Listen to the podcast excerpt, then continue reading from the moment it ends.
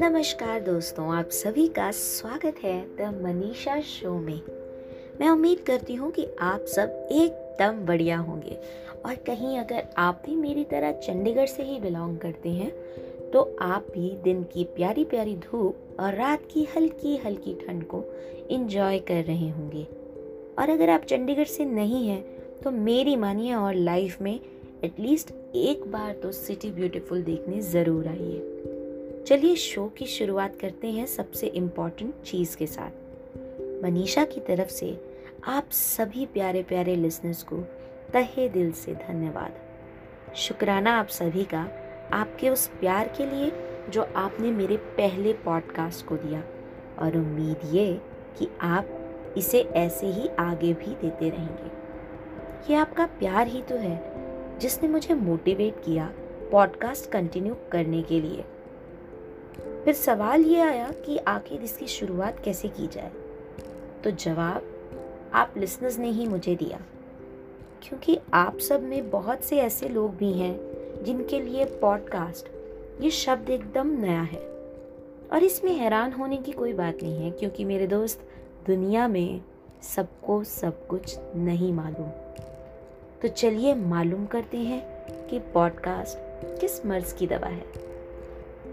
Podcast सुनने में जितना हाई फाई साउंड करता है मीनिंग उतना ही सिंपल है मेरे दोस्त। एक ऑनलाइन ऑडियो ब्रॉडकास्ट जैसे हम रेडियो सुनते हैं, बिल्कुल वैसे ही इंटरनेट के थ्रू हम अपने स्मार्टफोन्स पर पॉडकास्ट सुन सकते हैं। ये शब्द पॉडकास्ट बेसिकली दो वर्ड्स का कॉम्बिनेशन है।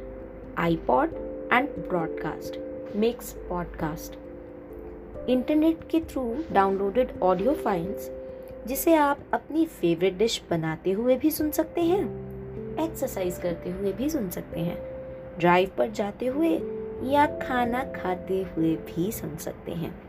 Just like the way you enjoy your favourite tracks you can enjoy podcast as well ये स्टोरी फॉर्म में डॉक्यूमेंट्री या इंटरव्यू के फॉर्म में भी पाए जाते हैं। So all in all podcast बोले तो अपना रेडियो शो बॉस जैसे हमारे respected prime minister Shri Narendra Modi ji ने मन की बात की शुरुआत की, ताकि आप सभी उनसे कनेक्ट हो सकें।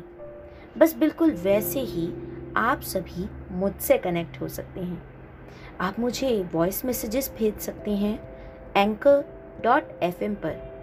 या मिस्टीरियस मनीषा ट्वेंटी सिक्स मेरा इंस्टा हैंडल यहाँ पे भी मुझे आप मैसेज कर सकते हैं। अपनी विशेस भेज सकते हैं और मैं कोशिश करूँगी कि हर बुधवार आपके लिए कुछ नया और इंटरेस्टिंग ला सकूँ।